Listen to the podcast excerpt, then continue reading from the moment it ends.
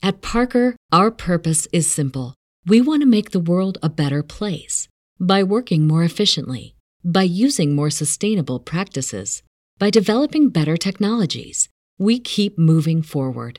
With each new idea, innovation, and partnership, we're one step closer to fulfilling our purpose every single day. To find out more, visit parker.com/purpose. Parker, engineering your success. My family thinks I'm crazy. A podcast where I, your host, try to give you some tips on how you can explain all this weird, wild, crazy conspiracy stuff to the people you love most. Because that's what I've been trying to do for the past 10 years with no success. I've been telling everybody that our government is shady, but every time I do, my family thinks I'm crazy.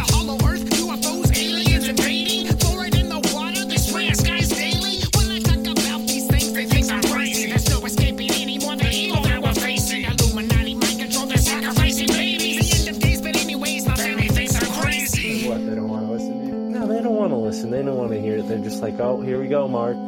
Off again with Just your. Mark being Mark again. Yeah, yeah. So, you know, that's the thing about podcasts is when you're on the air, and it's like therapy, you know? If I can't talk to my family about this stuff, I'll talk to you, Matt, and all our listeners.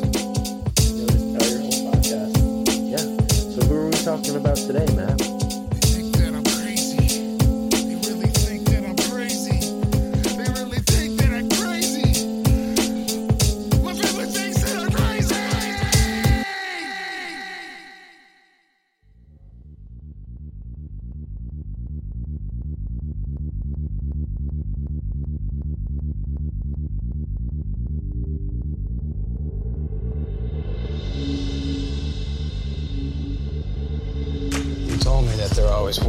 Wars to be fought. This was your war. Yes. And the good guys won. Nobody won. Not true. Mandrake's finished. He'll never be confirmed to the federal court. I'll become Skull Chairman. You'll be exonerated and help me lead the new generation of Skulls into the future. You know, someone I loved once told me that if it's secret and elite, it can't be good. He was right. You used me. No, look. I helped you. Taught you how to make the world work for you, for us. Do you truly believe you can walk away from this? All we've given you? And someday when I call on you for a favor, will you be able to deny me? And if you deny me, will it jeopardize the life you've built for your wife and your family? I don't know if you can live with those doubts, Luke. Watch me.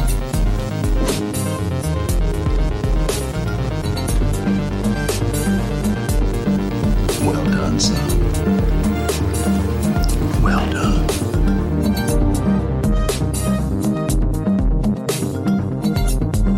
Well done. Are you ready to be reborn? Who is this?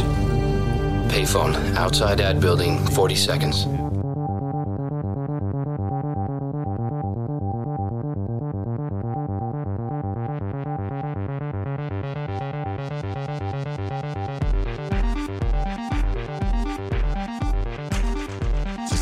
Right? Which ones were JFK talking about when in his speech? Was it uh, was it the Freemasons? I don't know. Was it something deeper? We're going to be talking skull and bones tonight, all kinds of cool stuff. Uh, but there is other societies. Here's eight secret societies, by the way, that you never heard of. Have you ever heard of these? The Grand Orange Lodge, the Independent Order of the Odd Fellows. That's the only one I've ever heard of. The Ancient Order of the Foresters, the Ancient Order of the United Workmen, the Patriotic Order Sons of America, the Molly Maguires. Never heard of that one. So, anyways, I figured I'd just jump start it with that. What's up, Mark? Hello, thanks for having me back, man. This is uh, a pleasure. I've had, I've heard the uh, Order of Orange before, but a couple of those were new to me as well. And uh, yeah, Skull and Bones. Hoping I can shed some light on uh, this group, and if anything, you know, why I got involved with podcasting altogether. Because I think, in a sort of uh, collective consciousness way, there might be a connection. Yeah, you think so? I think No, so. I don't know much about Skull and Bones. The only thing I know about it is from uh, th- that movie with Matt Damon. That's all. I, that's all I know about it. Okay. And what did you learn from that movie? That's it. Do you remember anything in particular that stood out in that movie? Just the fact, just the part in the movie where they had to lay. It was all about trust, right?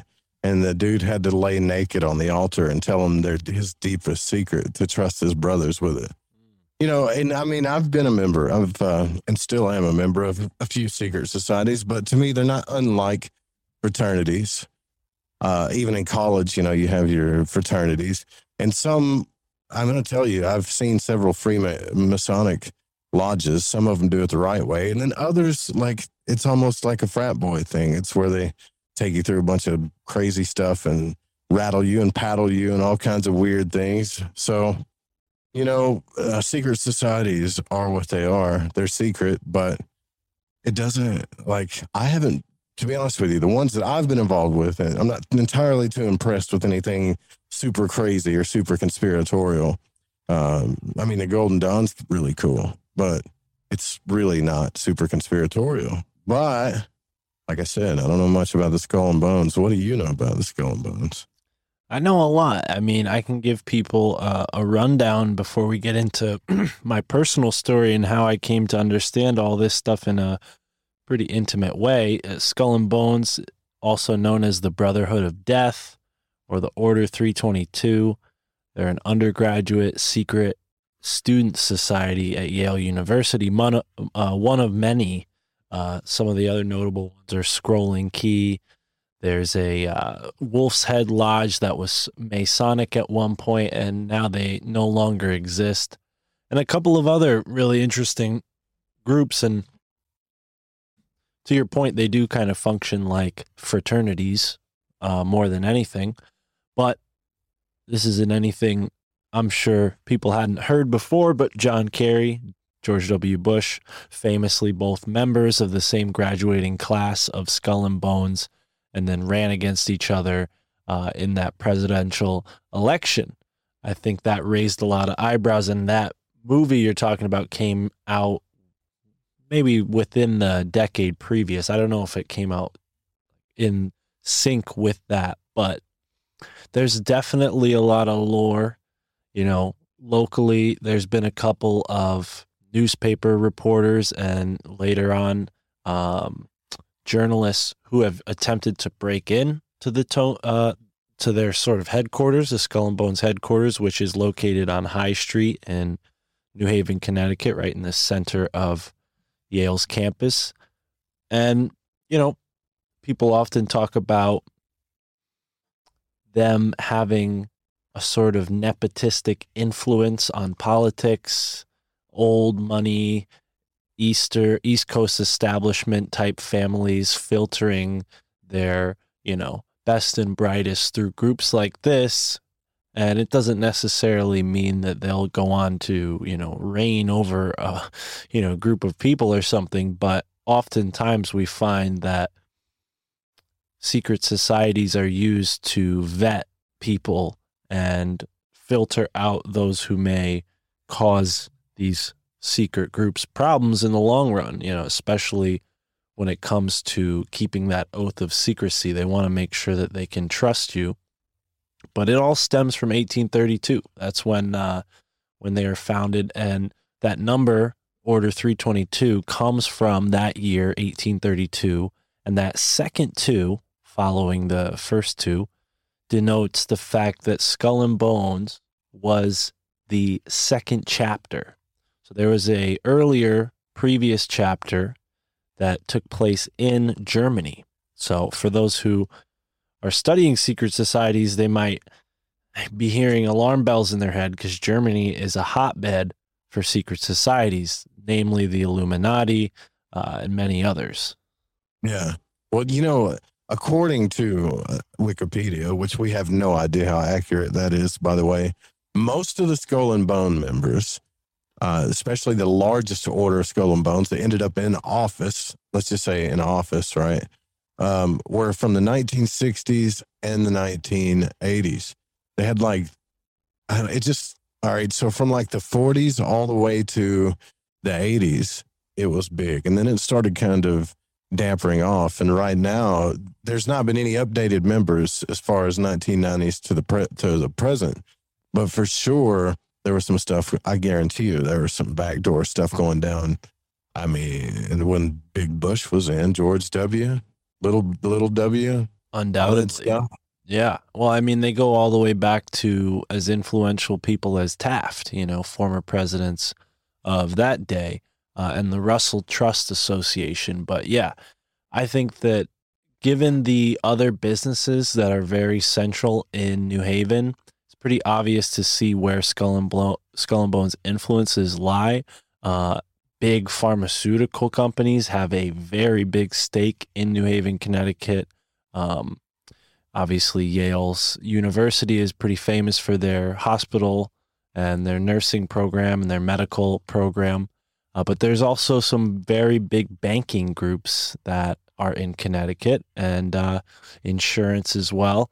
So there's definitely some tangential evidence that might suggest what exactly these guys, you know, get uh, basically a, you know, a red carpet rolled in front of them and they walk into one of these jobs and one of these prominent offices and you know their role may not be as in depth as somebody like a James Bond type who's going and doing crazy stuff and blowing up cars but they form a certain alliance that's crucial in order to pull off these widespread sort of um, we'll call it agendas. You know, it's much easier to talk about this now post pandemic or amidst the pandemic because you know, people have a pretty good idea of what this sort of thing looks like, clearer than ever before.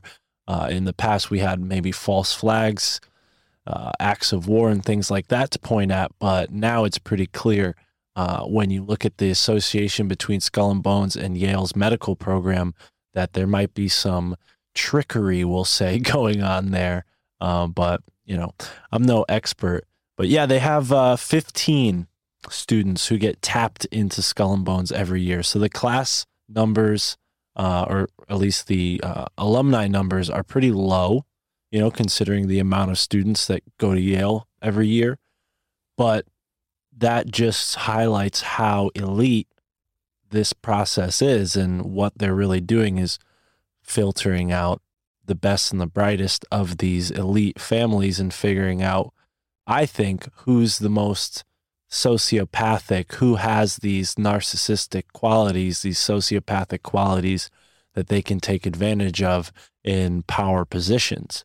then those people possibly get floated to the top. It might also be that folks like George Walker Bush, uh, you know, most recent president, in his case, I think he was just a patsy, uh, a you know, a willing idiot of sorts. Um, so I don't think that we can point at Skull and Bones and say, "Oh, they're definitely doing this." But when you look at the association between the Russell Trust Company and the drug trafficking, opium smuggling of the day, and then now the opioid crisis and the absolutely uh, ridiculous use of some of these we'll call them poisons but they bill them as medicines uh, within the hospital system right? So i think skull and bones definitely fits into that somehow. I mean the brotherhood of death should uh, shouldn't really be taken lightly and they're very famous for something called crooking which manifests itself more recently in things like stealing license plates, stealing flags, things like that. Uh, but in the past, Prescott Bush, grandfather of the most recent Bush president, uh, is allegedly accused or uh, was accused allegedly of taking Geronimo's skull from his grave near Fort Sill, Oklahoma, and, you know, exhuming it and taking it back to here in Connecticut and placing it in the Skull and Bones tomb. They have a couple of other notable skulls, and uh, you know, they're they're not a secret society in the sense that like the Council of Orange or whatever that was that you mentioned, and all the others. Those are pretty obscure compared to Skull and Bones. But Yeah. within the circles that this group operates, it's pretty easy to see how wide that gap can, you know, be manipulated so that the average person really has no even grasp of what these people could possibly be doing uh, behind their gilded towers. But yeah, I think Skull and Bones, all the way in the past and up until now, have been at the center of a lot of corruption, particularly within the realm of drug trafficking. Um, but yeah, I mean, Do you think George uh, George Walker Bush, you know, Big Bush, was uh, he graduated in 1948? Do you think he was the biggest one of our time? I, I in think terms of most I think he was influential, one of the biggest ones. in terms of most influential, I mean, yeah, absolutely. With you, w- when you look at JFK, you look at his involvement with that. You know, he famously doesn't remember where he was that day, even though uh, the record shows he was in Texas, maybe even in Dallas. Um, and then obviously all of the scandals that came uh, preceding that. I mean, we have Nixon, we have all these things while he's, you know, involved with the CIA, whether, uh, you know, on the outward face or behind closed doors, uh, even, you know, being an ambassador to China at one point. I mean, that should tell you everything you need to know as far as the opium connection. I mean, the Russell Trust, that was basically where the opium wars um, took place with what the Russell Trust had their hands in back in those days before China became, you know, communist China. And, you know, for folks who've never heard of the opium wars, China is not too happy about that. I mean, people in their country were addicted to this drug like never before. And I think that was a, and I'm definitely not the person who's written a book on it, but there are books written on how they used opium in that war to destroy the population. And I see that happening not just in my city, not where I was born, but close enough. Other cities on the East Coast where drugs have ravaged and ruined the community and ruined the average person's potential to uh, make it to that level that the elites, you know, are privileged to be at. And, you know, I believe in law of attraction and manifestation. So I never want to be in the position where I, I go and say just because someone's rich, that makes them evil or wealth equates to evil.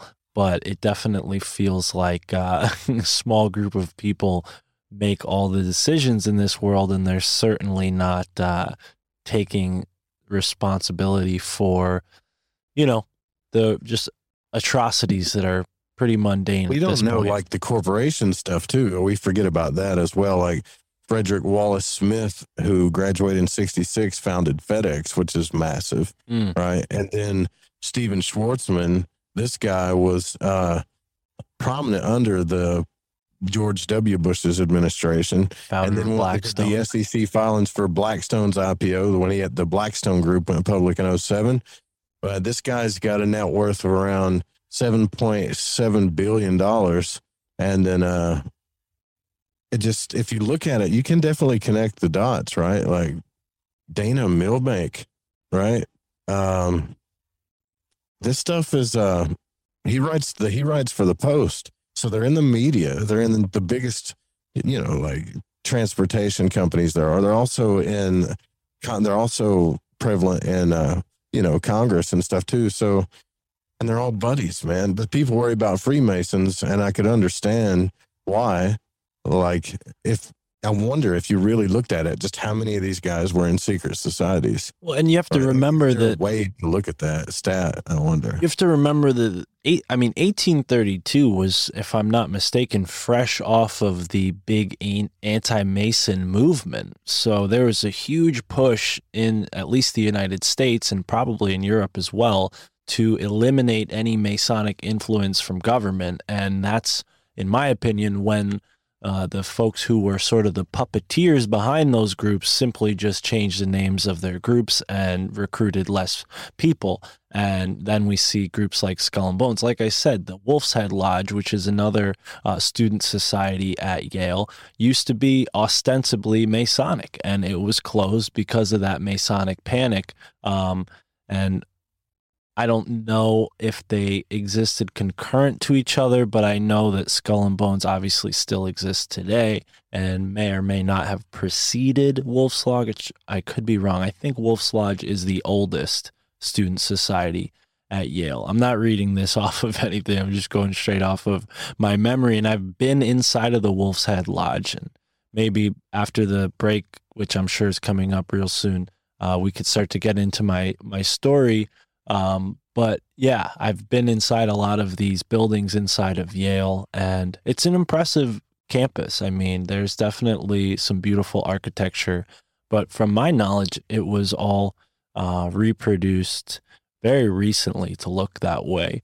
Um, and yeah, there's a lot of strange anomalies when you just walk around. I mean, from the courthouse to the the graveyard to the fact that the green center of town is built on a, you guessed it, folks, an ancient Native American burial ground. Because why wouldn't they do that? And then there's three churches and a major area where homeless people sleep. So, yeah, it's uh, it, it feels like a, a, you know, they're sort of cooking a recipe of chaos uh, when it comes to these sort of ancient land forces. I was just talking to Pennyroyal's uh, Nathan Isaac, and he goes into a lot of the strange stuff down in Kentucky, which uh, not too far from where you're from. I don't know if you ever made your way out to Kentucky, but there's a lot. Oh of, yeah, dude, I got pulled over in Kentucky Oh, actually, yeah? and I had to go to had to go to court back in Kentucky when I was living in New York, driving back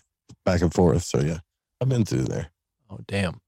But yeah, I mean, my story really just starts with being a stoner, not sure what to do with my college career. You know, I was starting off in community college, not really sure what I was going to make of myself. Um, I knew what I was interested in, but I didn't realize at this time in my life, you know, back then that podcasting was a thing or that I could, you know, get interested in these subjects and, and it would, you know, become of something that, you know, would sustain me somehow. You know, it was always like, oh no, you got to go work for the power company, you got to go work for the water company, you got to figure out some kind of blue collar job to make it happen. And it just, that wasn't my thing. And I knew that, I just didn't know where I was going to go. And I was a Chinese food delivery guy. And I was, uh, well, sorry, I'm going a little ahead of myself. So I was, I was a freshman in college and I would in between classes go to the park the same park that i just mentioned used to be an indian burial ground and uh, read books and smoke joints and i happened to be wearing a sitting bull t-shirt one day because i just picked it up somewhere and liked wearing it and this gentleman walks by me short squat dark skinned dude uh, native american dude dark black hair kind of comes over to me and asks me about my shirt, asked me what I was smoking, and that kicked off. Oh, man. yeah, ki- that kicked off a, a pretty interesting series of uh, conversations that took place over the course of a, a couple of years. But yeah, his name was Amos Daly, and after I got to know him pretty well, basically, you know, he moved to New Haven after leaving Arizona out of prison. I never found out what he did to get arrested, but it, I assumed it wasn't violent just because of his character and how he treated me. Uh, but yeah, I never found that out. But it basically, We're getting into a story, aren't we? yeah, We're it, getting into a story here. it- cool. it- uh, because I got a good feeling this is going to be a good story. Um, yeah, because you were. I remember for the show, you're like, "Hey, ever heard me tell you a story about my friend Amos. I was like, no, I haven't. We're talking about secret societies tonight. You're live on Lighting the Void as well. Uh, I love living in Florida. It's getting a little crazy here, though, with the uh, bikers and stuff. But I, I am proud to say, uh, being a Floridian, that Florida becomes the first state to recommend against vaccinating children. I wish I had an applause button. I'd definitely nail that one. But uh, ah, it's good. I'm trying to get everybody down here to Florida. I try to get Mark to come down here to Florida, our guest. But he said not until they legalize weed, and then you'll be here, right? Isn't that when you said he was coming? Yeah, they are doing that soon, apparently. So who knows? I think I'll be there sooner than later if they get that done this year. I mean, there's only we we have bike week here, right? And I've never seen this many motorcycles in my life, and I love motorcycles. So, but To be clear- a couple of violent crimes, but other than that, everything's been cool. You know, To be clear, there's nothing stopping me from visiting. It's just moving down there. I would have to wait until weed's legal. how are we? Isn't it sad though? That you know, I want to get into your story, but that's it's really sad that w- there's one state that's like, okay, we we recommend against vaccinating children. Like to me, that's a real problem. There should be like ten states doing that, not just mm-hmm. Florida. Right. Texas, at least somebody else, man. I thought South know? Dakota just was like, we don't recommend it for anybody, let alone children. But yeah, no, I'm sure.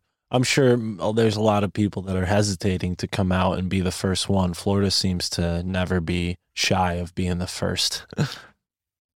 Yeah, and even the CDC said, you know, that children face like uh, they make up like less than zero point one percent of virus deaths. So like, why are we pushing this when we don't know what it's going to do to their life? You know, like we've already. It's just it's stupid. But anyways, Right. So you're telling your story about Amos, right? Didn't I say his name right? Amos. Mhm. All right. So tell us what happened. This skull and bone story. Right. So to paint the scene for you, um, you know, 19 years old, fresh out of high school, just getting into college, not sure what to do with myself and really not equipped to even be in college financially speaking. So I really just part of me was like, you know, I, I don't know why I'm here. But I did like a couple of my classes, communication and anthropology, funny enough, seem to fit well into what I do now. But, you know, spent a lot of time just hanging out in that park and found a lot of reprieve from the mundanity of my classes. College really felt like uh, high school 2.0 just because of that particular t- particular college.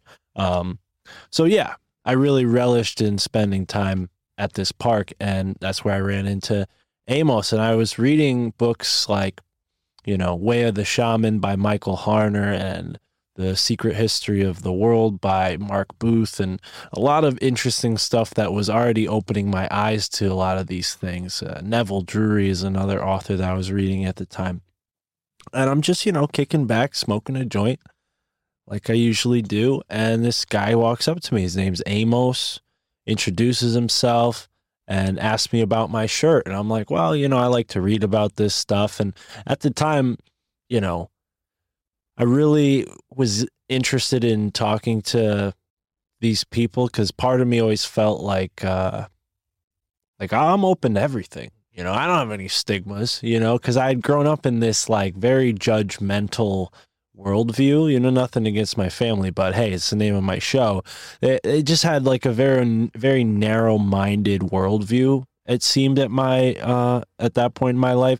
So I was very eager to like explore and meet new people that I had been sheltered from. So I just had no uh, thoughts about you know speaking to homeless people. I just was like, all right, cool, because in this city they freaking you know come right up to you and ask you for a dollar, freaking tell you a rhyme, tell you a story, anything they can do to get a buck from you. So you- you, end up talking to a lot of people and that puts you on guard. But something about Amos really like let me off guard. And, uh, you know, we ended up smoking and he told me that he was from Arizona. And like I was alluding to before, he had recently gotten out of prison. And uh, he told me, you know, because of the shirt I was wearing, he, he felt like he was more comfortable. He could tell me more of this. And uh, he told me, you know, hey, I, I, I moved out to New Haven because, uh, you know, and he's asking me at this point we probably already exchanged conspiracy theories that we believed in. So he's saying, you know, Skull and Bones back in the 1800s, and he breaks down this story I told you before about how Bres- Prescott Bush stole Geronimo's skull from his grave in Oklahoma. Geronimo was this brave warrior. Nobody could kill him. He was, uh, you know, captured and died in, in captivity. And, you know, he was such a legendary figure, infamous, that uh, in the military, they'd have these guys who were just cowards and, you know, didn't you didn't they weren't ready yet. They were young. Not against nothing against military people but they were just so in order to like get in their head they would tell them scream geronimo because that'll give you power and you can you can uh you know tap into that energy that was this fierce warrior geronimo. So at the time that prescott bush was in the military he would have known about Geronimo's legend. You know, even though uh, Geronimo had probably been dead for a couple decades by the time, maybe even more, that Prescott Bush gr- dug up his grave. So they took this skull and bone set of bones for whatever reason uh, to New Haven, Connecticut, where they allegedly have Martin Van Buren and many other famous people, even some I've recently learned Native Americans that were very prominent in this part of the world, not just Geronimo, who is known for his, you know, battles out west. So, anyways, Amos kind of tells me this story, and I'm sitting there like jaw drop because, you know, this is everything that I had been reading about online and things that I had been pretty skeptical to dive into fully but here was somebody in person saying, "No, this shit really happened," and what he would Yeah. do, what he would do, because you know, like I said, he got out of prison, he was homeless, but he wasn't like uh like the rest of the homeless guys. He didn't put me on guard. He was definitely just an, an interesting guy, and we walked over to the tomb, and you know, told me some stuff, and he told me about how when he got to New Haven, he wasn't sure quite what to do because you know he'd never been here before. He came from the desert. He lived most of his life like kind of on a ranch ranching and and then got you know caught up with the wrong people and arrested. So he was just following spirit basically. And i i wasn't really spiritual. I was smoking weed trying to understand that stuff but i wasn't really that spiritual at that time. I was kind of coming out of atheism so he's like you know when i came here i didn't know what to do so every day I would come to this place right here, and we were standing in front of the tomb, Skull and Bones, his little headquarters. He said, I'd come here and I would scream Geronimo's name at the top of my lungs. And he's like, eventually I realized that he needed me here. And Huh. and he's in a way praying for him and connecting with him. Because without knowing his lineage explicitly, you know, in a matter of words, he told me he's an ancestor of Geronimo, you know, through tribal relations and whatnot.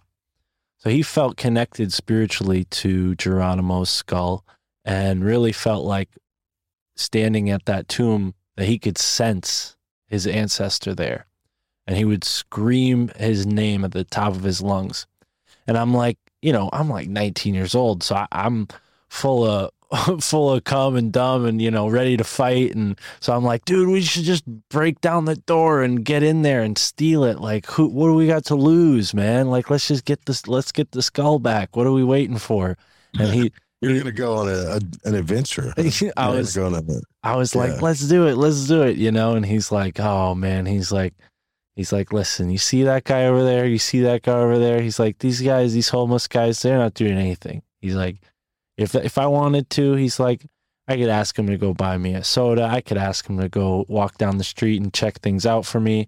He's like, if we needed to, he's like, I could get a whole gang of these guys together and we could bust that door down. He's like, that's not going to happen. He's like, as a matter of fact, that would be the opposite of what I want to happen. And then he told me this story about how in the 1950s or 60s, a group of Native Americans from out west, I don't know exactly the name of their tribe or their group, forgive me, um, But they came to Skull and Bones in Yale University and they said, hey, you know, we know what happened. We know the story. We have the evidence. We see the grave is empty and we want our ancestors' remains back. You know, what you've done is a crime and it, it breaks treaties and, and it's unspeakable. And you know what Yale had the audacity to do? Yale said, okay, uh, we're, we're very sorry. We'll give it back to you. And they go into their crypt these, you know, big metal steel locks on some big freaking iron door. Who knows where it leads in these tunnels underneath New Haven, Connecticut. And they pull a skull out, but it wasn't Geronimo's skull. It was the skull of a child. And these sickos at, at Yale University thought that they could promulgate this skull uh, and fool this group of people, and they they weren't fooled at all. They were disgusted and How insulted. you know how? When you knew uh, where they got it from, right? Like I I wouldn't put it back. I mean, Yale University was a innovator, I'm sure, in the art of dissection. So they have plenty of bodies. you know, like they they're very that's old. still creepy, man. I would have been like, Yeah. uh, Yeah. somebody might need to go to jail here. I don't know. Well, uh, Just it, it is it is a rumor that sometimes when they're in need of a, a cadaver for some of their university experiments, they open up those tunnel doors and pull some homeless people in through the tunnels and disappear some of the local homeless people for those experiments. I've heard I've heard even from Amos that uh, there was a homeless guy that was abducted and they cut his heart out and used it in a ceremony on top of one of the buildings in New Haven, Connecticut. If you're familiar with the city, you'll know the building. It's the only one with a pyramid shaped roof. Uh, so go figure. That is really weird, man. So I mean, I know homeless people are considered homeless people. I'm sure there's been a lot of experimentation on them, but that's that's something entirely different, man. right. You know, Well, and it's people do all kinds of weird things for whatever. You know, I mean, uh, we had a couple up here that was riding their bike, their bicycle.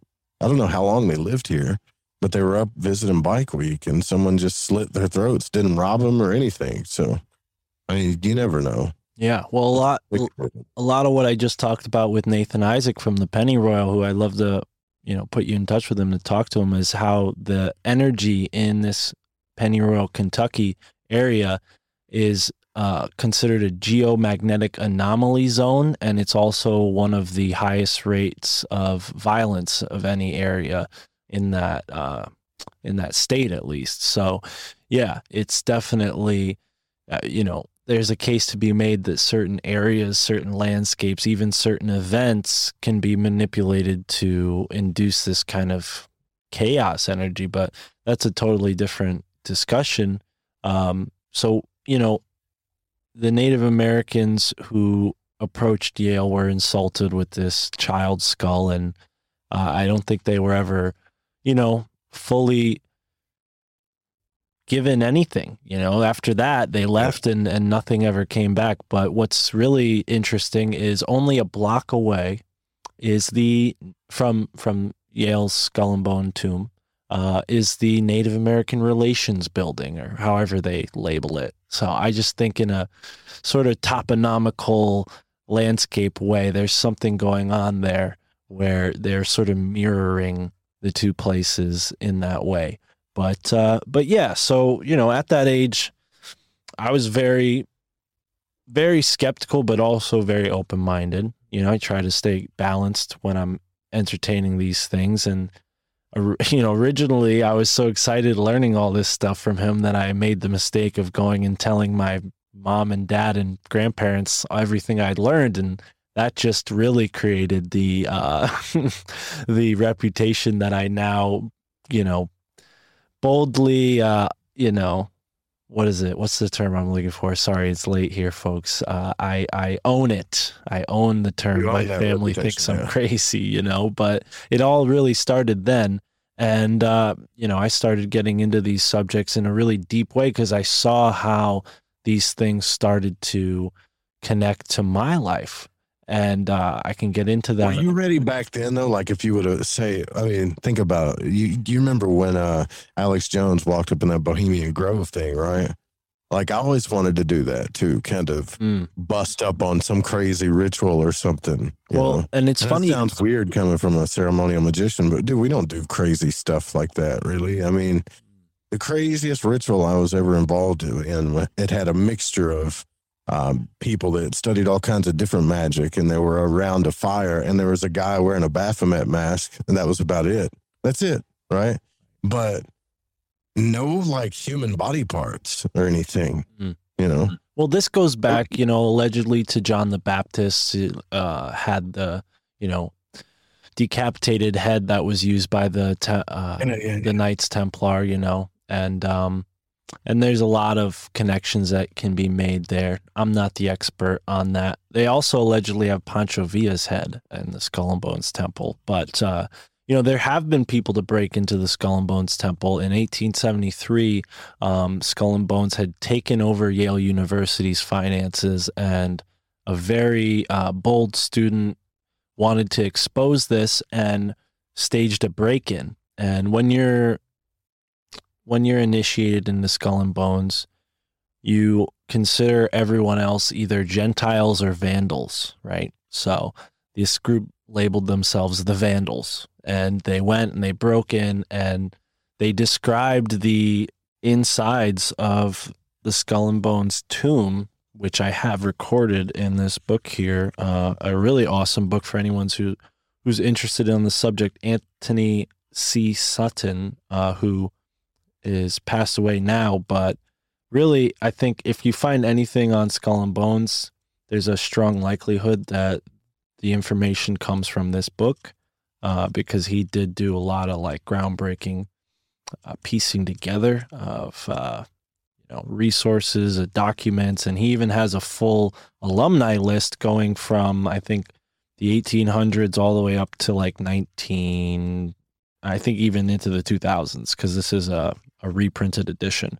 Uh, but yeah, so if I could find the right part, maybe we could describe the insides. But the one thing that does come to mind is the uh, walls are are covered in black and red velvet, which uh, they're definitely not sparing any expenses on the uh, decor. So yeah, they have some schematics of the the building drawn out in here.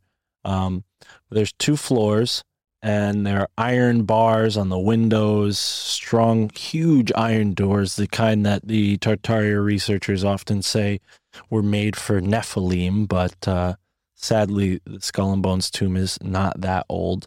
Um, but yeah, so it's the Order of the File and Claw that broke in to Skull and Bones in uh, 1876. So wow, Okay, interesting. yeah. And, you know, people should just get this book. I don't want to read from the book. I'd rather go into my own personal experiences. But uh, Did But you yeah. have any crazy, like massive synchronicities while you were going through all studying all this stuff, though? absolutely. Usually that's what happens, right? When you start digging into it, you'll start having like massive synchros and stuff. Absolutely. You know, what's funny, it, some of the synchronicities really only dawned on me when I got involved with having my own podcast.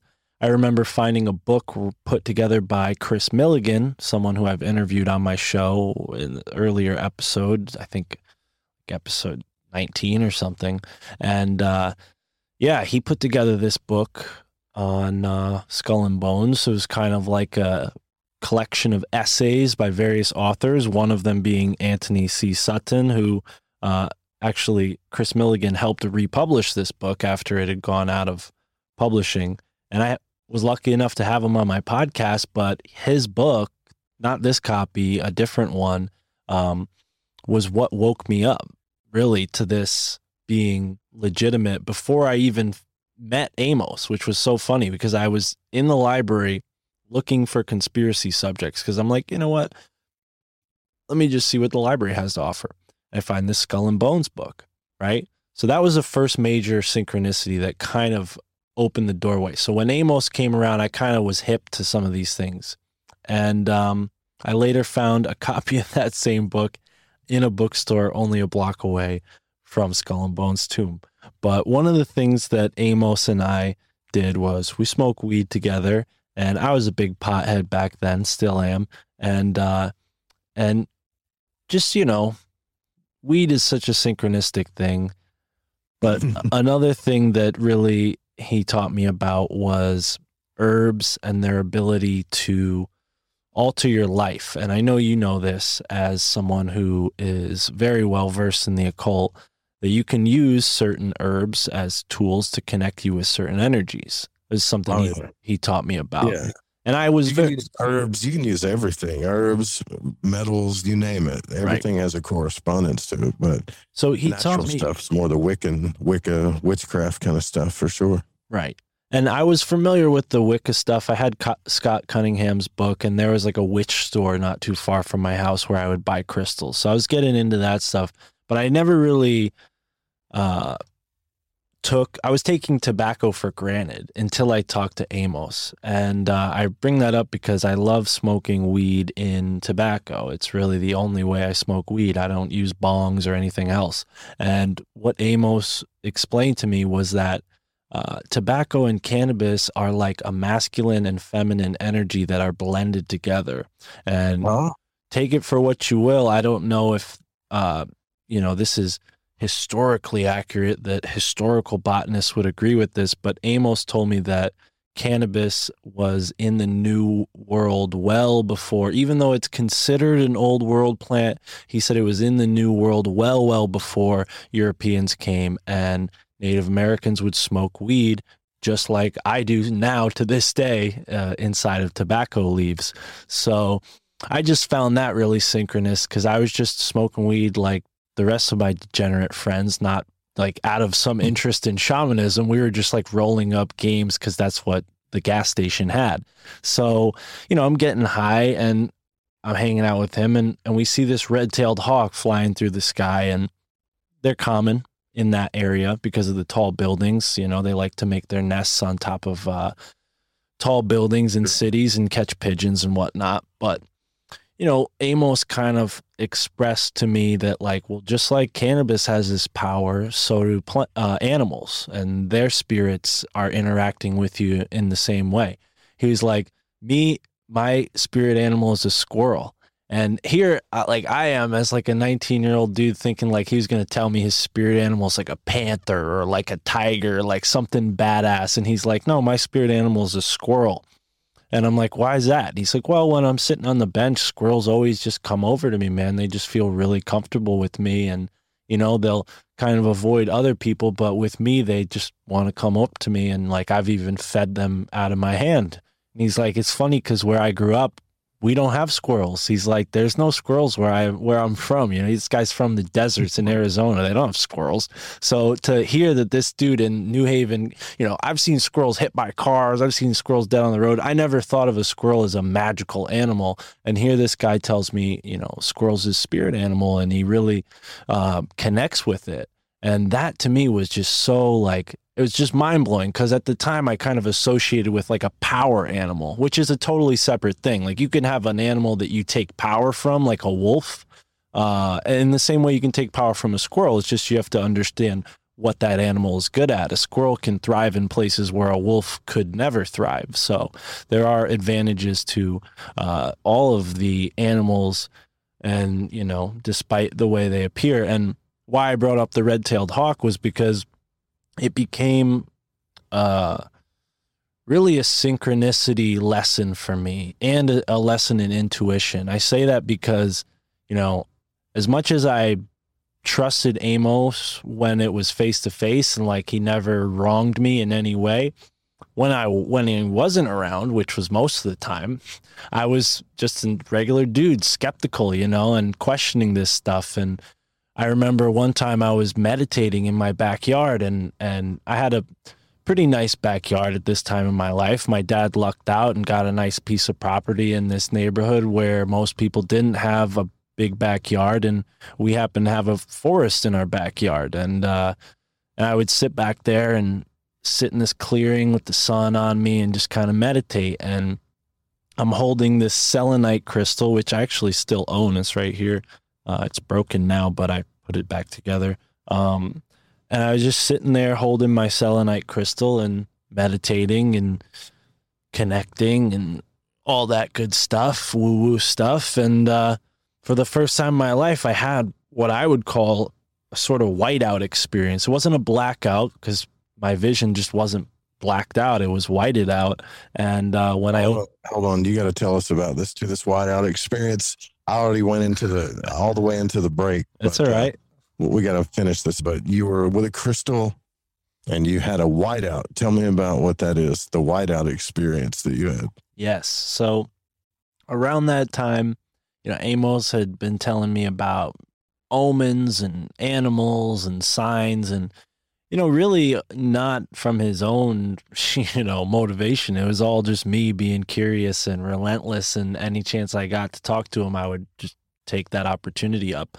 So around that time we talked about animals and yeah, I was just, you know, meditating in my backyard because I had nothing better to do that day, I guess. And uh, have this whiteout experience, and that's the best way I can describe it because nothing really happened other than me whiting out, at least on the conscious level that I could experience. I felt my body kind of being really hot and overheating, but I was also sitting in the sun in the middle of this sort of May or oh, something or Oh, did other. it do it real fast? Like, did it get hot like really quick? It was a flash. It was definitely a flash. And when I yeah, yeah, yeah. I had that happen to me. Go ahead, though. Finish your story. No, it's all right. And uh, you know, around that time, I'd also been playing around with certain chants too to open up my third eye, or at least that's what these books told me that that these chants would do. Certain mantras and meditations. So I'd been doing that as well. And I open my eyes after doing this whiteout, and I find floating on the tall grass like it had just landed there. And I'm talking like where I had walked over to get to this spot. So it was definitely not there when I had walked over. A beautiful red tailed hawk feather. Like, you know, I liked collecting feathers even at that point in my life. And I'd never found anything quite like this. And, uh, and I just was so kind of flabbergasted that there was such a, a lining up of these two things, you know, whiting out, finding the feather, reading about all this shamanism stuff, having a friend who was very much, you know, in depth knowledge of this stuff. And uh, and I told him, I'm like, hey man, I found this red tailed hawk feather. And he's like, Really? And I had it in my backpack and I showed it to him and he's like, Wow. He's like, Hey man, you better put this away. He's like, keep this. He's like, Don't lose this. This is this is a, a, a sign, you know. He's like, Where I'm from, these feathers are used to pray to the creator, you know. And uh, this feather will take your thoughts up to the creator. And I really, you know, with all my heart, I even worry about talking about it because that's just the nature of how these things work. But uh, Well, man. but no, no, no. I mean- you know, it is it, it's something that I take really seriously. And what's funny is he had been sort of uh, talking about this stuff with a couple different people, not just me at that time. And I wasn't the only person who found a red-tailed hawk feather. And he told me, you know, hey, this is a sign. I uh, I was praying to myself and, or to you know for myself and for the creator and what to do, you know, next. And he's like, who to trust because he sort of had this instinct that there was somebody in his life at that point who he should teach this kind of stuff to. And he was like, that red tailed hawk feather was a sign that you were the right person to learn this stuff. That's when he began to tell me about his experiences with sweat lodge. And, you know, one of my biggest regrets from that time in my life is that I never took him up on his offer to go to a sweat lodge with him. But, you know, he told me about these rites of passage that his family, you know, his group of his tribe, for lack of a better word, um, passed down to him. Something that he partook in was this sweat lodge ceremony, something that, uh, you know, not many people could stomach the the pain and the agony of what this rite of passage ritual entails.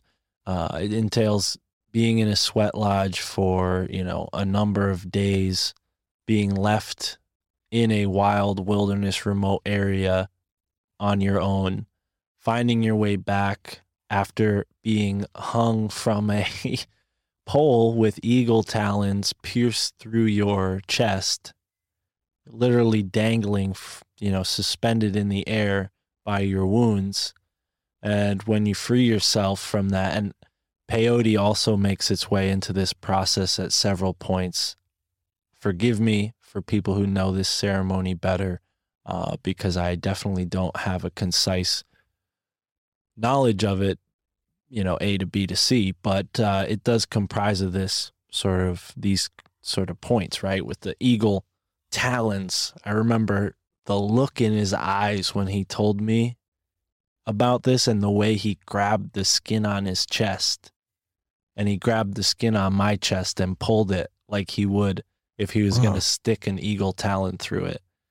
And uh and yeah, man, and that and that's just something that you can't read in a book, you know, that like the things that I learned from him were really kind of they've stuck with me to this day. But uh yeah, on top of that, and this is something that really cracked the door open for me being open-minded in these realms was he told me that while he was under this sort of peyote um, for a period of time, he left his physical body through his astral body and went into the ground below the spot on the earth where they were conducting this ceremony. And he met with a feminine reptilian being who shared with him certain information that I don't think that he really went too far in depth on, but you know, it's the same thing that his father, his grandfather, great grandfather experienced when doing this same rite of passage. And it's this relationship, from what I gathered,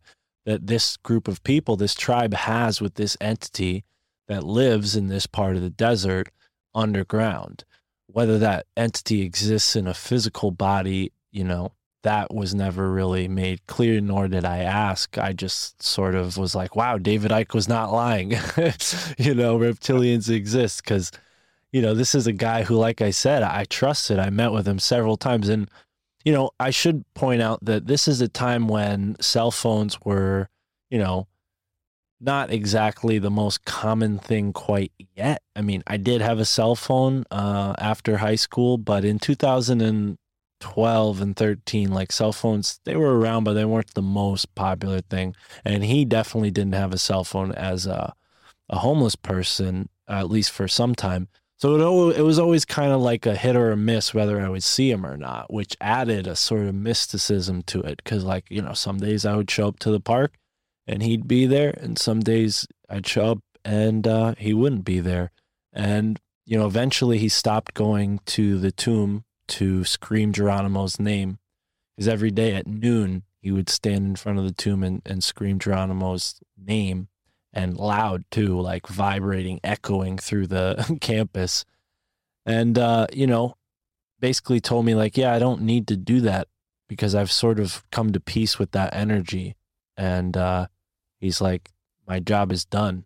But Uh, he described, that's intense, though, right? Like yeah, to witness all that oh man, for sure. Yeah, and you know, there's a lot of things that he taught me about. Like he he walked me through the campus and pointed out all these symbols that uh, that I'm really excited to be able to give people a tour of when I have this opportunity this month to to do a little tour for free in New Haven. If you live nearby, come on down, March 22nd. But yeah, there's so many very interesting symbols that you know, he pointed out he wasn't an expert, but he would show me these things and be like, "Dude, see, this is this is an example. This is an example. Look at what they're pointing at right here. Look at what Yeah. you have, you know. Look at all the homeless people. Look at the way Yale has so much and gives back so little to their immediate surroundings. You know, and this is a this is a city that for the record, you know, comprises of uh, a lot of black people, a lot of Hispanic people, and I'm sure uh, a good portion of them get jobs through Yale, and that's a benefit to some. But for the most part, Yale is a parasite on the city of New Haven. It's pretty obvious, and I'm, uh, you know, pretty certain that the politicians are strapped with cash, so they don't ever bump up against that topic, but you know, I'm no expert. Uh, but it's always been a it's always been a sore spot for me, and uh, I really disliked that sort of um, financial economic gap. You know, growing up on the wrong end of that, so to speak. Not that I wish I was born rich, because I, I see how that ends up for people. But yeah, it definitely you know left me wanting to sort of right these wrongs that I saw. And Well, um, I hope- you know, to speak for the rich, though, I will say that if you find a rich person that isn't focused on materialism, like they're not focused on status quo and materialistic, and they're rich, which is in my life has been pretty rare. But some of those people are the coolest people you'll ever meet, honestly. right, but- and, and I I have I've hard to run a- across them though. I want I want to go back to your whiteout experience though. Like you were talking about, you got really hot, and I I used to do this when I went to the park. Um, back when I was before I started doing all this, I would drive over to a park and listen to Robert Monroe sometimes in the car, and my body would feel like it was on. You know, when you get uh, to a certain relaxed state, it gets pretty intense, but my body would feel like, dude, it was on fire, or maybe it was really close, almost like you're almost in a fire. and it would freak me out because I didn't feel myself breathing. I didn't feel my heart beating. It was almost like sleep paralysis, Mm. but with super hot, like a hot flash. And I would tell people about it, and they're like, oh, it's just a hot flash. I'm like, man, I've had a hot flash before. Well, what Amos what you know? Amos told me is is that that and you know this is something I asked him about after I had that experience. He's like, "Yeah, man, that's what the sweat lodge is intended for. When you go through the sweat, you bring on those feelings and you burn away all those impurities, for lack of a better word. I'm sure he didn't use that word. Um, that exist in your celestial, your astral body. Now, you know, like I said, Amos didn't have a cell phone and uh and we didn't stay in total touch all the time, but uh when he did get a cell phone, we stayed in pretty good touch and he eventually got a house which was really badass and, and not a house of his own, but he got a place, you know, he wasn't homeless anymore. And uh and I ended up dropping out of of that college because I was just so disenfranchised with society and with the idea, you know, that uh, my student loans would, you know, be the end of me. And there were people in my life at that time who were like, "Oh, you can get your student loans forgiven. Just drop out and do your own thing. You can w- make way more money on your own." And they were right. Honestly, I'm really glad I did drop out of my uh, that that community college that I was in. Maybe if I had found a better school, it would have worked out differently. But I really do not regret that choice at all. And um, and it's funny because I went and said, you know, I'm just gonna fucking pick myself up by my bootstraps and I'm gonna work and I'm gonna figure something out. And I found a, a job as a Chinese food delivery guy because in between deliveries, I was able to read books, and on my way to deliver the food, I was able to smoke weed. So, two of my favorite things, and I was getting paid. How could you not do something like that? So, I was delivering Chinese food, and uh, this was in a totally different town, not in New Haven, Connecticut, a different town than that.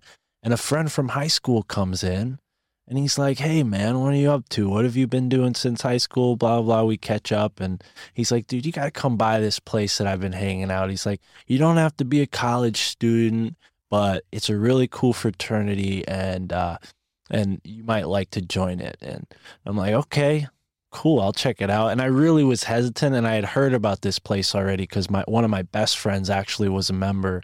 And this guy was sort of my friend, but he was the only friend I had who was a conspiracy theorist. So I really liked him. You know, like we weren't close friends, but I really liked him. It's funny enough, he was the second guest on my podcast, uh, episode two, if you want to go back and check out Mikey and his knowledge. But uh, but yeah, so Mikey comes by, he's like, dude, you gotta come to this frat. So I go to this place and I, I can't use any names because they'll all get mad at me. Not that it matters, but we'll call it the Animal House for lack of a better word. And uh, and it really was like the movie Animal House. I mean, it was a wild fraternity that uh, was started by students and not a part of the campus at all, and and really just through really cra- crazy parties, but safe parties. You know, nothing dumb ever happened. At least while the class that I was a part of was there.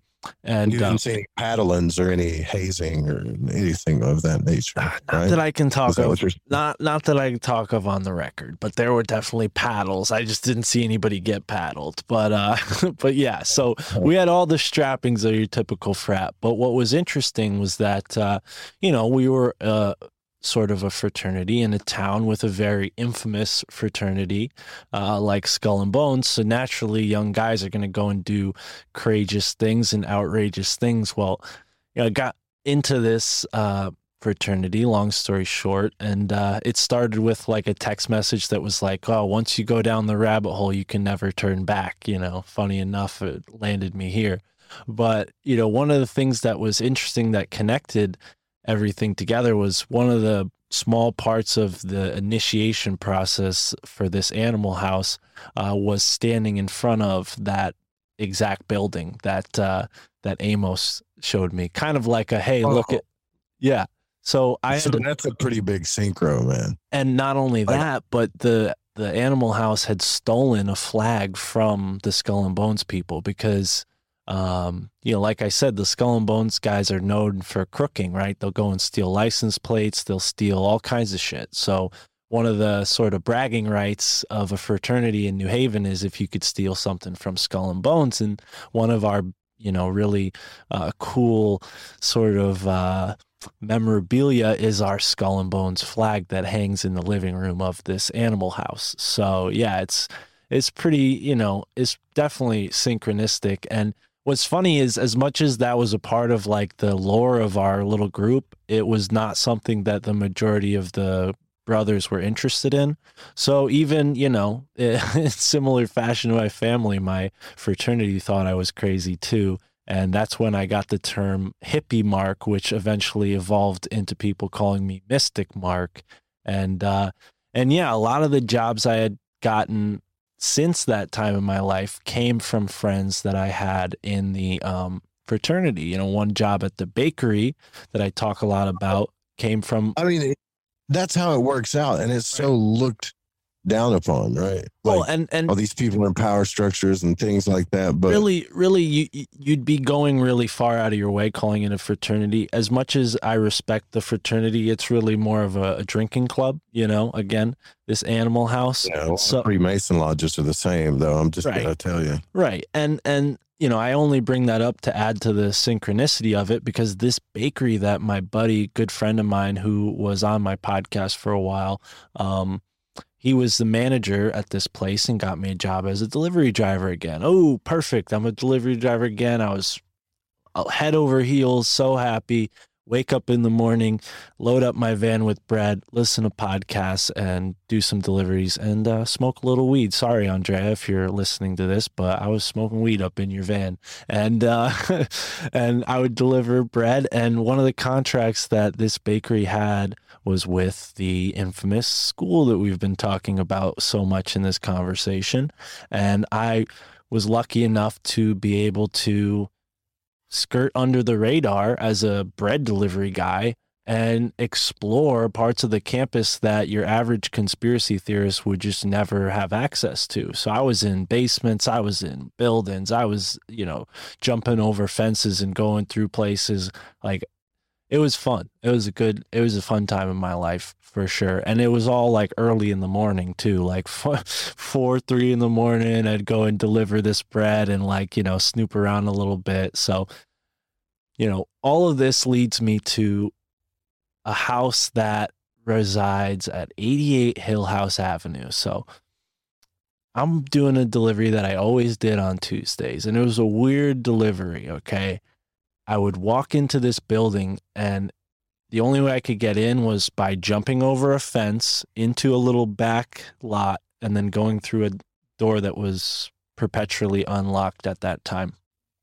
And, uh, and I would sort of skirt through this back door and make my way through the building. And, you know, I'm just doing my thing at a normal Tuesday. Well, it happened to be the exact day when, let me look up the exact day, uh, when George H.W. Bush died. And, uh, and obviously, as an alumni of Yale, uh, that was, you know, big news on November 30th, 2018.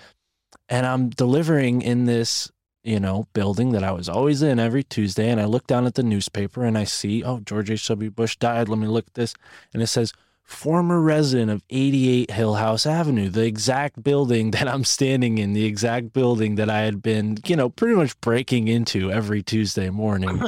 and uh and yeah, so synchronicity had it that that was George H.W. Bush's house when he lived in New Haven. Yeah. Well, now wait a minute. Now, like, did you get to go into the house? Oh yeah. Did Now, you go in? well, Oh, good. Go Okay. figure. This is perfect because I'm going to tease everybody with this because we're going into the break here again, last break of the night. But you got to, Catalina says in the chat, secret bread delivery guy. I love it.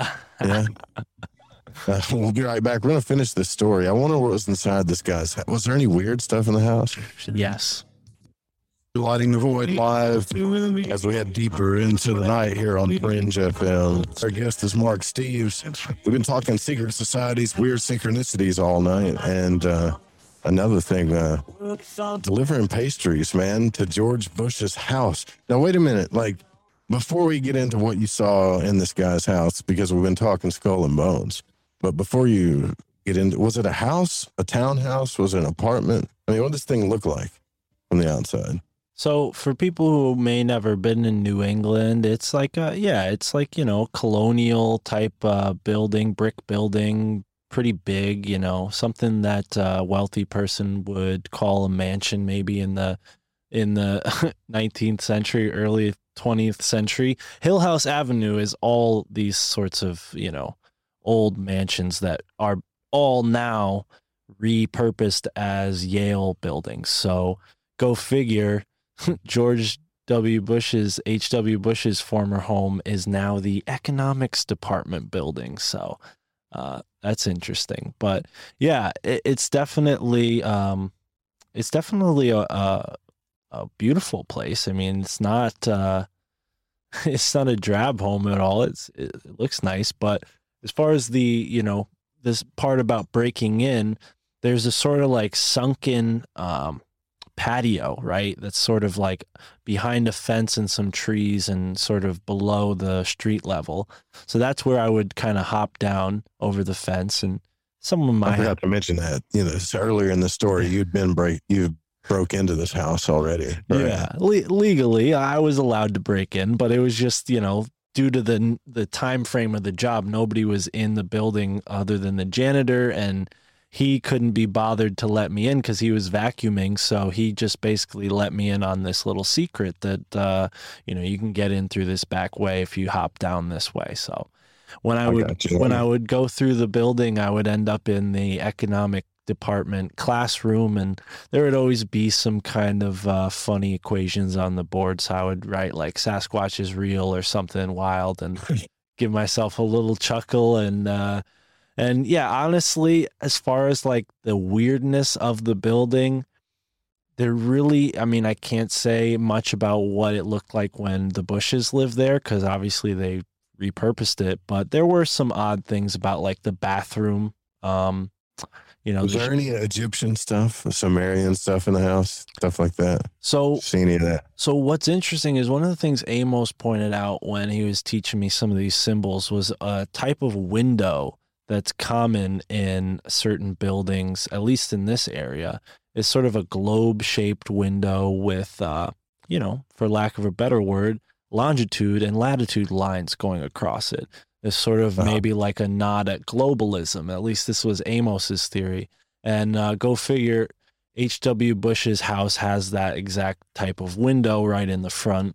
Um, and yeah, it's de- I mean, it's definitely like uh no house to bat an eye at. It's pretty impressive house, but uh, but there are very strange buildings not too far away from this house. One of them is sort of like a repurposed secret society building that now, if I'm not mistaken, is like a Chinese student relations building, something to that effect, which again, uh, due to the proximity and, and H.W. Bush's nature and, and what he was doing in China, I think it's interesting to note how well China's represented at Yale.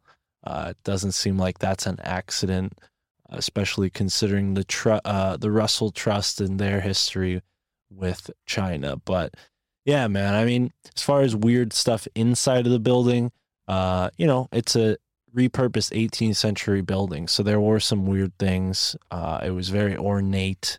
Uh, unfortunately, I was ne- never able to make it upstairs, but uh, you know, things like a old switchboard, the type of thing you would see in like a very old um, phone operator building. There was still one of those, uh, which I imagine with a guy like Bush being as wealthy as he probably was, he could afford some pretty advanced tel- telephone technology.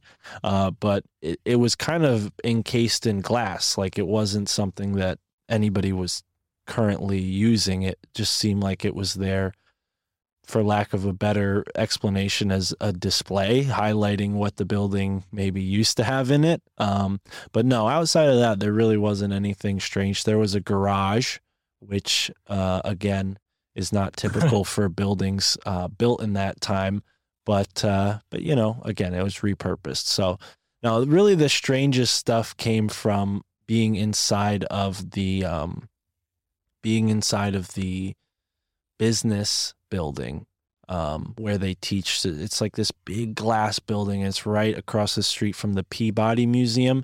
And why it was interesting was because I noticed that the tunnel system, when I was delivering in this building one time, went uh, outside of the sort of like the imprint of the building. Like if you're looking from bird's eye view, these tunnels were going under the street into other buildings. So, like the Peabody Museum and all these other places are possibly connected through this underground tunnel network. Uh, maybe even the Bush home is connected to this tunnel network. But yeah, well, I think the another the biggest or strangest thing of all of it would be the synchronicities I would assume that you're having ever since you started this journey. Well, which is a really weird thing. I don't know if it's be. I wonder if it's because maybe our conscious, maybe it's psychological, maybe our consciousness starts focusing on all these things, but it just doesn't seem that way because a lot of weird things start happening. You know. Mm. Well, you know, I was just having a conversation with Nathan Isaac, and the way he explained it was like, you know, you learn about these stories, and then at some point the lines get blurred and you become a part of the story. Like, what are the odds that I would be in the building the day that George H.W. Bush died, like the, the, former home that he lived in, uh, which, you know, is right next to some strange stuff. and it's on a hill, which what I learned recently this past summer from uh, researcher Ross Ben is that whenever you see a red door church, that's a good indication that there was some sort of bloody event that took place in that area, whether it was like a sacrificial site or the place of a battleground. Uh, and there are a lot of red door churches in New Haven, and specifically on the hill going up, hence the name of the street Hill House, where um, George H.W. Bush lived, Hillhouse Ave goes up this hill that, from what I've learned, was a mound. So, not the sort of earthen mound that you have in the Midwest, but more of like a, you know, this is a significant place to us type mound uh, that people would go to and kind of uh, be able to see far and wide, obviously, before it was developed to the point that it is. But what's interesting about New Haven from like a um, biological geographical perspective is we're a part of this really ancient crop of land that used to be a part of Africa. And you can see that with the red stone sort of mountains that are on either side of the city of New Haven. One of the uh, mountains, they're not quite that big to be called mountains, but uh, has a soldiers and sailors monument, which I've learned recently has something to do with the whole Tartaria World's Fair thing. And then on the western side, uh, the Western Mountain was where the regicide um, patriots fled, the regicide judges who were convicted and uh, a part of the killing of the king during, you know, the colonial times, and they fled to New Haven and hid on this rock It's like this big, big rock that's kind of like it looks like at one point it was like thrown from the sky and landed on this other rock, and it kind of makes a poor excuse for a cave. And this is where these guys allegedly were hiding. Um, but what I've found recently is that a lot of these rock uh, structures, especially in this area, were sacred to the Native Americans. And I think what you find with the practice of keeping skulls is Skull and Bones is taking part in an ancient process of reclaiming the magical rights to a landscape. And you do that by um, sort of co opting the bloodlines and taking the reins of whatever magical traditions that took place in that area. And you see that with the Native Americans. You know, you have groups like the, uh, you know, Red Man Patriots or something or other. The like they were part of the the Boston Tea Party. Forgive me for screwing that name up, but there's a weird like secret society that was a part of the Boston Tea Party and the founding of this country. And their secret society was named like the Red Man Association, you know, and they were like something like that, where they were basically pretending to be Native American chiefs uh, and using, and I think that's even a part of the Paul Revere thing where they were wearing headdresses and whatnot, right? You have these patriots uh, dressing up as Native Americans, but yeah, a lot of weird things going on. I think New Haven is an epicenter for these things, and it you know a lot of people don't know that New Haven used to be a colony in and of itself, just like Massachusetts and Connecticut uh, were both colonies. Connecticut's colony was centered up in the capital, Hartford, Connecticut, but New Haven colony had stretches of land as far south as Philadelphia, which we know Philadelphia is a hotbed for secret society activity as well. And they also had um, portions of what is now Long Island, where Crowley and Tesla both made some waves doing some occult activity, and uh, parts of what are now like, you know, the rich, rich western side or eastern side of the Hudson River in New York. That used to be Connecticut. Connecticut used to go all the way out to as far as like the 70th something um, uh, into Pennsylvania. Like as far west as Pennsylvania's border is, Connecticut used to own a strip of land that far west. So it's, it's interesting to see like the things that you can turn up when you look at the history.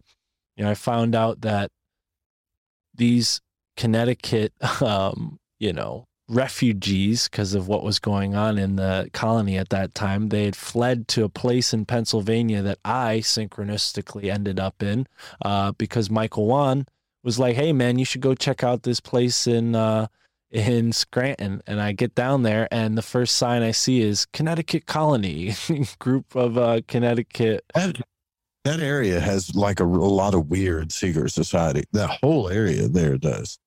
I mean, absolutely. The Molly Maguires is from Pennsylvania. You know, never even heard of the Molly Maguires.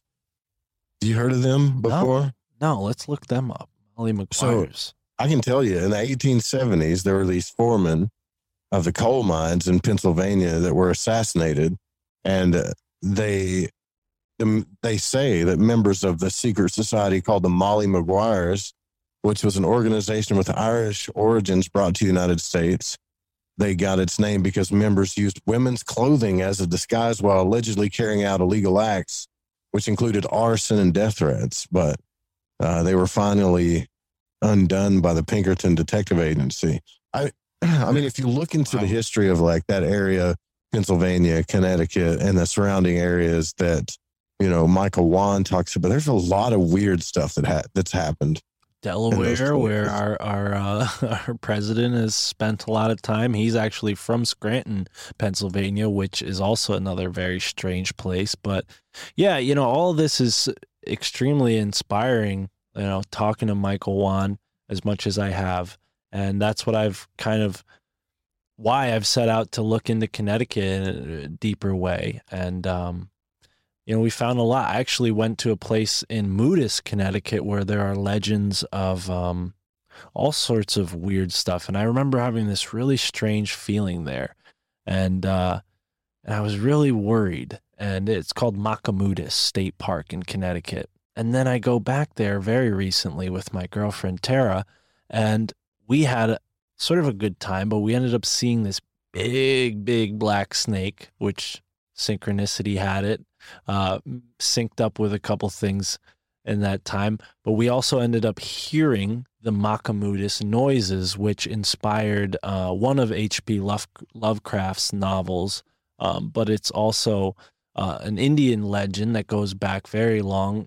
That there's an angry god who lives under the ground in Moodus, Connecticut, and uh, and he needs to be satisfied with certain offerings. And for the longest time, there were groups of people living in this world particularly in this continent who followed those old ways of living and honored those for lack of a better word tutelary spirits and elementals and satisfied them with offerings and i think the reason why we see so many weird hauntings in Connecticut, and we're so famous. I mean, Amityville. You have, uh, you know, the very famous Warren uh, couple that was, you know, pretty much the top-notch ghost hunters, uh, all in Connecticut. And I think that's because when the Native Americans left this place, there was no one here to take up the reins. Um, maybe the secret societies have done it in secret. That's all alleged and speculation on my part, but uh, and others too. But yeah, I think that could be maybe possibly a cause for things like the Bridgewater Triangle phenomena. You know, not too far from Connecticut you have stories of creatures like the Pukwudgie, and you have, you know, swamp ape type Sasquatch sightings. You have, of course, UFO sightings and all sorts of weird activity with MIT and and even the you know Men in Black. But yeah, I think there's something, whether it's the Machimoodus spirit that's described as like a sort of uh, dressed in in shiny clothing and and lives in this sort of crystal palace. I think these beings were not regarded as evil the same way we might think of them now back then. I think the Native Americans just had a very deep, deep respect that wasn't conveyed to the puritanical people who came over and, and occupied the land after them because they just saw everything that they didn't understand as the devil. And that's why you have all these places around Connecticut like Devil's Hop Yard and the Devil's this and the Devil's that because you know all these places that the Native Americans would spend time doing their ceremonies in, then colonialists would come by, see that stuff going on, and then name those places Devil this, Devil that. I mean, there's the Devil's Dam, there's the Devil's Den, there's the Devil's Chair. There's we have a Devil's Right. Chair down here. oh right? yeah, and it All happened in the South devil too. and it freaks people out. Oh yeah, But oh, I'm, yeah. what I'm wondering though is it like think about the mentality of let, let's start a secret society, right? And lots of them start in colleges, right? So Skull and Bones is obviously like Yale. Then there's the Flat Hat Club of the College of William and Mary. Then Quill and Dagger at Cornell. right. Uh, the Maxwell Society was in part of the- Washington and Lee. Ghislaine uh, Maxwell was of Society of one. Virginia. Now think about the area that I'm talking about, right? The England type area. Mm. Um, the Euclidean Society in New York University, the Order of the Gimghouls, North Carolina, Wolf's Head at Yale, the Stewards in Georgetown, and the Order of the Bull's Blood at Rutgers. So this is, I think maybe there's something that having to do with that age of maybe it's just the college life or, or I don't know. When people get into this education mindset, there's always some kind of psychological thing. It's like, let's start a secret group of people. Well, and I mean, know? you look at the the whole framework in which our college society is built. It's within this Greek, you know, mystery school type thing with the quadrivium and the you know trivium and and Yeah. obviously the mystery schools are a part of that trinity and um and I think that that's kind of yeah, it's just part and parcel. We've always had these groups in our society. You know better than I do. You've been a part of uh, at least a group, not the groups that we're talking about tonight. But you know, it, it's just a function of human society to have these hierarchies and these groups and these uh, sort of uh, again rites of passage to take it back to the Native Americans. I mean, Native Americans. I hate to sound like I'm, you know, giving them like this uh, sort of pedestal to stand on, even though they might deserve it in a lot of ways. You know, there's there were secret societies among the Native Americans. I mean, there were there were just like a lot of bad hombres, we'll call them, who uh, who did things that uh, you know even the colonists did. So I'm not going to. Maybe with just our tribal nature, right? Yeah, I'm not like an road like apologist. this, you know? Week here, right? Back Mm. in the day, the outlaws and the pagans used to run this place, right? And uh, it makes you wonder. It just makes you wonder the psychology of it all. I wonder if people, if we're just tribal in nature, you know what I mean? Like maybe we are. Maybe we are. Look at podcast networks like the network you grew with, Alt Media United. Look how big that is. Or the Fringe FM's radio station. We got our own kind of family here. I just think that people get a little freaked out by societies uh, when we- I think we're just tribal in nature, right? But I don't know, Skull and Bones or the Builder, let's say the Bilderberg group, people like that, that's something to worry about for sure, I think. Well, absolutely. I mean, uh, what's his name is the guy to talk to on uh, Dan Estulin is the guy to talk to on uh, Bilderberg. He he's uh, rubbed shoulders with those guys, but yeah, you know, I think it's it's definitely like a big onion with many layers, and Connecticut being the second highest capita, you know, wealth income place in uh, the United States, you're going to find a lot of prominent people, a lot of wealthy people. A lot of the colleges you just named are primarily in the East Coast. Uh, there's a huge concentration of wealth there, and it's, you know, no accident. This is where people got their roots in first when this colonial, uh, you know, movement started. So, yeah, I, mean, like I said, I'm only really just beginning to uh, go into the Connecticut mystery, but the New Haven stuff is pretty close to my story, and that's why I'm excited to give this like tour on March 22nd at uh, 2 p.m. I'm gonna have everybody meet at a cafe called the Book Trader Cafe. If you're in Connecticut and you're listening to this right now and you're free on the 22nd, come down. It's gonna be a free tour, and we're just gonna look at all the symbolism on the buildings because that's one thing. Like you can go and look at a picture of the tomb all you want. Just type it in right now and Google search it. But what you won't see through Google search are the myriad of other weird symbols across the building fronts of all of these different buildings across Yale's campus. And we're going to snake our way through New Haven on this very important day, 322 2022 to be an acupuncture needle in the collective consciousness. And a man who you mentioned synchronistically, Thomas from Paranoid American, is kind enough to send some copies of this comic book that he put together with some help from an artist called Geronimo's Grave, which, funny enough, depicts the exact story I told you about of Prescott Bush stealing the skull from Geronimo's grave and we're going to take that comic book distribute it around new haven amongst uh, our tour while we're on the tour and uh, yeah shed some light on some of these things i mean for people who don't know like uh, van moore or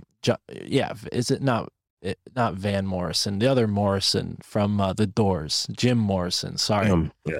Was famously arrested in New Haven for lewd and lascivious behavior. Uh, and he wrote the song Blood in the Streets of the town in New Haven. And that all happened at Toad's Place, which, uh, you know, for people who are adept in, in the realms of magic, they know toads are definitely a part of the, you know, occult pastiche in the medieval world, especially. Toads were considered like, you know, a witch's familiar and we even have certain toad species that actually are psychedelic. So it's no coincidence that this place in new haven that's kind of a legendary rock venue is right in the midst only a block away from skull and bones and right in uh, a block away from the grove street cemetery which right above the entrance because you know every cemetery needs this folks. Um, it says the dead shall be raised very hmm. interesting slogan to paste Listen, across the top yeah, of the mean, if You guys are in the area, you need to go to You need to go on that tour. We got to get out of here though, Mark. Thanks for uh, coming on. My family thinks I'm crazy.com. Yeah. Alt Media United as well. And people can Again, go but uh, thanks thanks for coming on. real quick, people can go to the highersidemeetups.com and check out the details and RSVP if they want to come to that event in New Haven. Highersidemeetups.com has the the info on that. Thanks to Greg for putting that together. And yeah, check me out, myfamilythinksimcrazy.com. Joe, thank you so much for being here. Give me an opportunity. Uh, let me talk to your audience and share a story that's pretty close to how I got into this and why I do the podcast and all that good stuff. You got it, brother. We'll see you guys tomorrow night. Sweet dreams. Hey, everybody, thank you for tuning in to this modular, modulated episode of the My Family Thinks I'm Crazy podcast. It's actually my latest appearance on Lighting the Void. I had a guest lined up for today, and we ended up getting delayed and having a conversation about something else entirely. So I was not able to put a proper Wednesday episode out today. So instead, I'm going to put the Friday swap cast out today, and the Wednesday episode will come out this Friday. So thank you for being here. I hope you enjoyed that episode of Lighting the Void featuring me talking about Skull and Bones. Um, Jay Henahan, Tara, and I are working on a secret project relating to that subject. So stay tuned for that. Um, but as far as the podcast is going, folks, I just want to give a big thank you to everyone who signed up on Patreon, to everyone who supported us.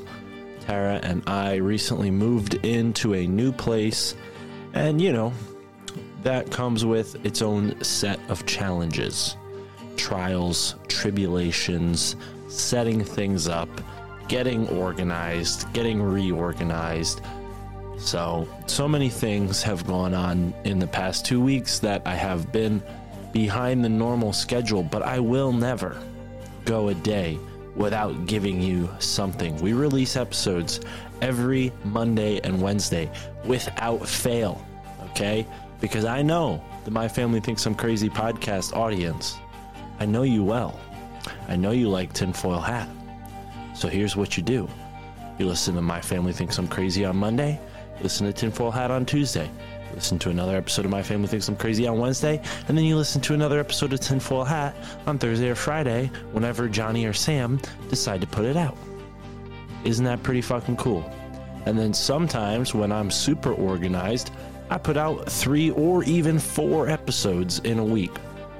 So, if you respect the hustle, if you respect the grind, help me pay rent, sign up for the Patreon, send us a one time donation, buy yourself some merch. We have new stickers. Reptilians exist. Let the world know with our new Illuminati confirmed Reptilian exist stickers. Oh, and speaking of Illuminati confirmed, Juan, Chris, and I have done about 16 episodes of Illuminati confirmed.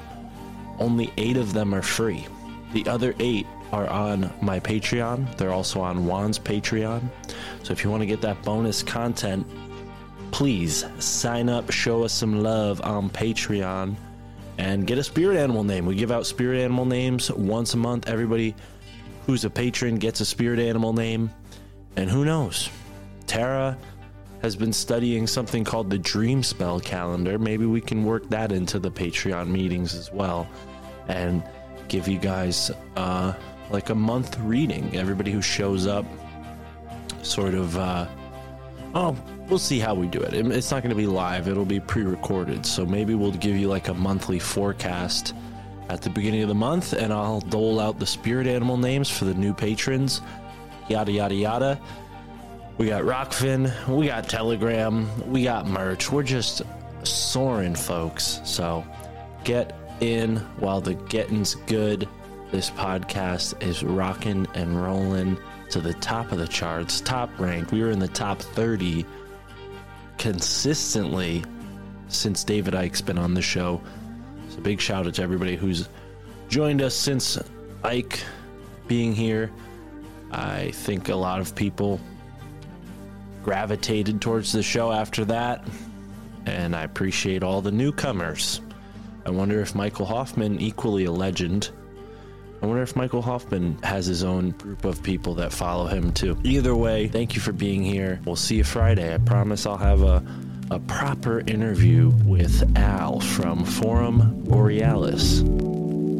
Peace. Have a great moment wherever you are now.